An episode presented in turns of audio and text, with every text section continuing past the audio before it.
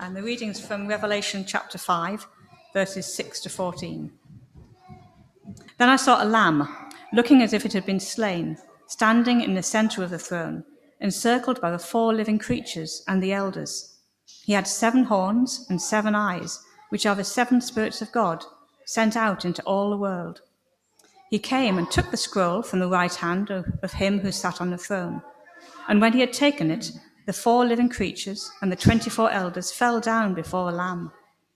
Each one had a harp, and they were holding golden bowls full of incense, which are the prayers of the saints. And they sang a new song.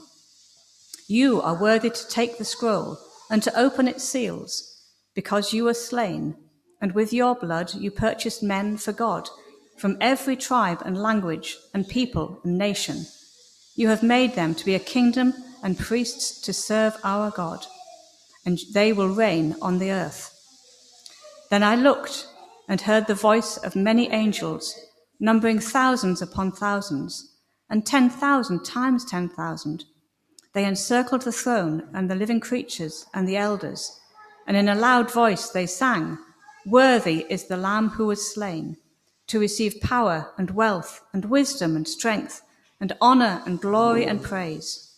Then I heard every creature in heaven and on earth and under the earth and on the sea and all that is in them singing, "To him who sits on the throne and to the Lamb be praise and honor and glory and power forever and ever." And the four living creatures said, "Amen." And the elders fell down and worshipped. Okay, now I wanted to talk to you today just a little bit about singing. Did you know that the first words spoken by a human being in the Bible are actually a song? Uh, it's a song of Adam, inspired by the sight of his wife Eve, and Adam sings about how she has created a whole new reality for him, a new experience of life and a new relationship. And so Adam sings and says, "She is now part of who I am," he says, and that he will cling to her for all her life. So in, in some ways, the, the human story begins with a love song. And in fact, those within those first chapters of Genesis, Adam is really joining in the wider song of the universe, because creation itself is birthed in poetry and song.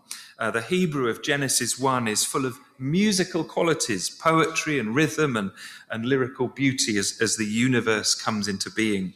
Uh, later on in the book of Job, God asks, "Where were you when I laid the earth's foundation, while the morning stars sang together and all the angels shouted for joy?" Uh, if you've read C S Lewis's Narnia books, perhaps you'll remember in The Magician's Nephew, where C S Lewis im- imagined the universe being sung into being by Aslan. Uh, I think a bit like Christ bringing the creation into existence through song. So for the Bible, uh, creation itself and everything in it is shot through with song and always has been. Uh, it's as if prose alone is not enough to explain and describe Uh, the glory that has flowed into existence from God and his grace. But as the Bible progresses, actually, God's many of God's other works are also seen in musical terms. God's work of salvation, redemption, is, is again and again accompanied by song, or it gives rise to song from those who are saved. So when the Israelites were rescued from slavery in Egypt, Uh, the very first thing they do when they've crossed the Red Sea and been saved is sing uh, the song of Moses and Miriam, as we call it, in Exodus fifteen. Uh, the rescued Israelites burst into song about what God had done for them, accompanied by those the tambourines, we're told, and, and much dancing. And actually, as time goes on, Israel's subsequent life and, and worship was always infused with music and song, both on the big special occasions, you know, the big festivals where they all gathered, or at the temple. There was always music there. But also, I think, in every in the everyday life of that we see in many of the Psalms, for example, that they composed. Uh, psalms and songs which expressed in varied and rich ways both the ups and the downs of the life of faith. And so I guess the point is that song was never seen as trivial in the Bible. It, it, you know, yes, it could be full of fun, absolutely, full of celebration and dancing, but it was always significant. Music was always significant and always valued. And this is why actually later on in the Old Testament, when the Israelites later on were taken away into exile, it's almost like they were returning to, to slavery again, they sang a song, but it was a song about how they hung up their musical instruments and were not able to sing the salvation songs that they were famous for. Their enemies urged them to, but they just couldn't. By the rivers of Babylon, we sat down and we wept. We hung up our harps, and our captors asked for songs of joy, but how can we sing the Lord's songs in a strange land? So in their grief as well, not just in the joys, but in the grief, there was a song. There was a song there in that psalm about not being able to sing in the old way. But then into that very situation came the voice of the prophets. And the prophets almost invariably wrote in poetry, in verse. And they began to speak, or perhaps we might say sing, of a coming day uh, when the sound of joyful singing would again be heard in the streets, they said. And how the Lord will put a new song, they said, into your mouths. A new song that had taken on board, of course, everything that they'd been through. Uh, uh, but a new song now that also expressed their hope for the future. Uh, a new beginning that God had brought them. Now, perhaps we've experienced something of that this past year. Our songs, even the old ones that we sing, will now be filled, I think, with a new awareness of what has passed and of, uh, of what we reach ahead for and what matters to us most that we've learned this past year. And, and that's important for us. It, music is so important for us. Whether we're good, we've got a good voice or not, it doesn't matter. Music is a gift to us all from God, and it enables us to express the heights and depths of this life that we live in a way I think that only art really can. Uh, sometimes only music can begin to express the inexpressible.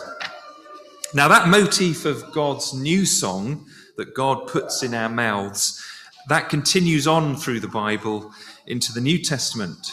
Uh, it speaks of uh, the renewal that God brings, the transformation of life that the, that the grace of God brings to us. The prophet Isaiah actually saw this new song as eventually extending out to all of creation when the Messiah came.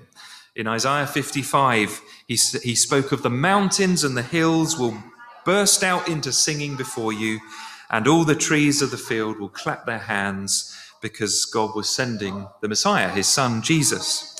So that song of praise that we sing is ultimately destined to be the song of all creation by the grace of God. Uh, the Apostle Paul in Romans eight said that the creation itself is kind of looking ahead on tiptoes, straining onwards towards the redemption that God brings. And we're part of that straining ahead, longing for that day. And our song, I think, is part of that.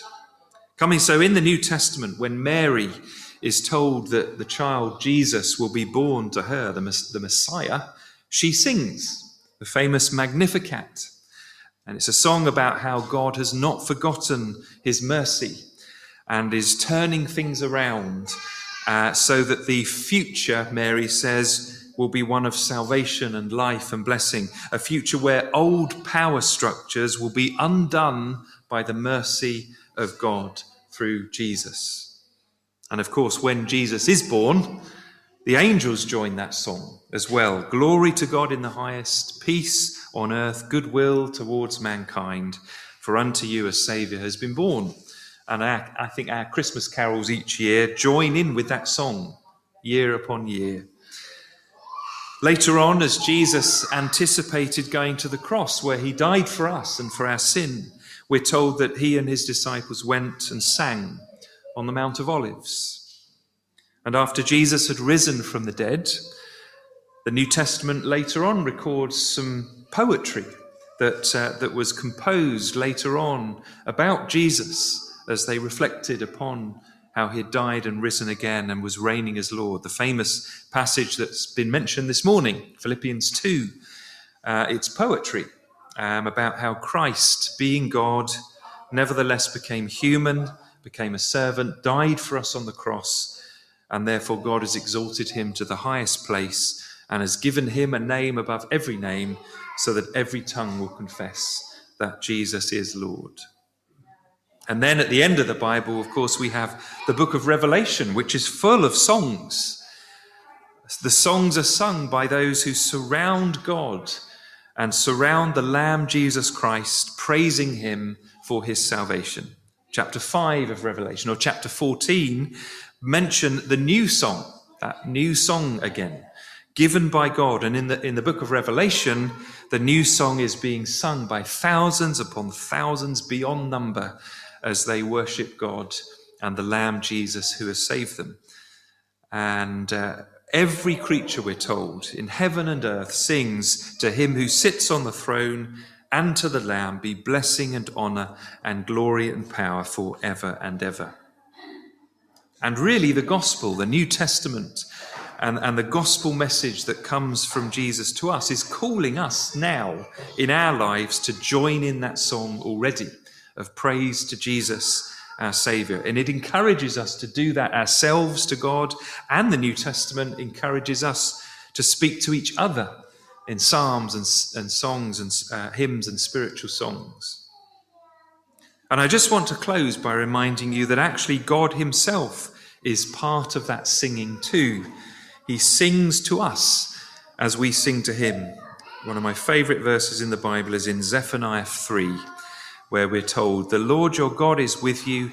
He is mighty to save. He will take great delight in you. He will make you new with his love, and he will rejoice over you with singing." God sings of you because he delights in you, and he saves you, and he loves you, and he rejoices over us with singing.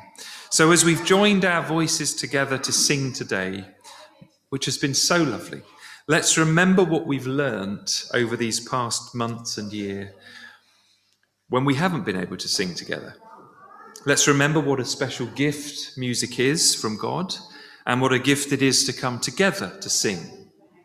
Let's remember the uniqueness of, of, of song in enabling us to express our hearts in ways that we can't in other ways.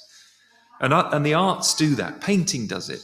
Music does it. All sorts of arts are ways that God has given us of expressing the inexpressible.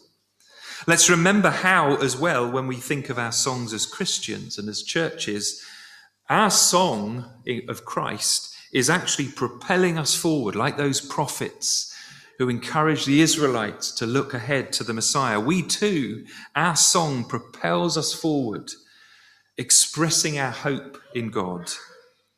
When we sing the Lord's songs, remember that we anticipate the song of all creation. The hills and the trees and the mountains and the fields burst into singing with us. We're anticipating the fullness of redemption that Jesus will bring about one day. And that's why we sing. We sing towards something as we sing to someone who is the King. And let's remember that that King, Jesus, is at the centre of all our songs as a church. And that wonderfully, God even seems to sing back to us with joy as we praise him. The Lord your God is with you. He is mighty to save. He will take great delight in you. He makes you new with his love, and he will rejoice over you with singing. Amen.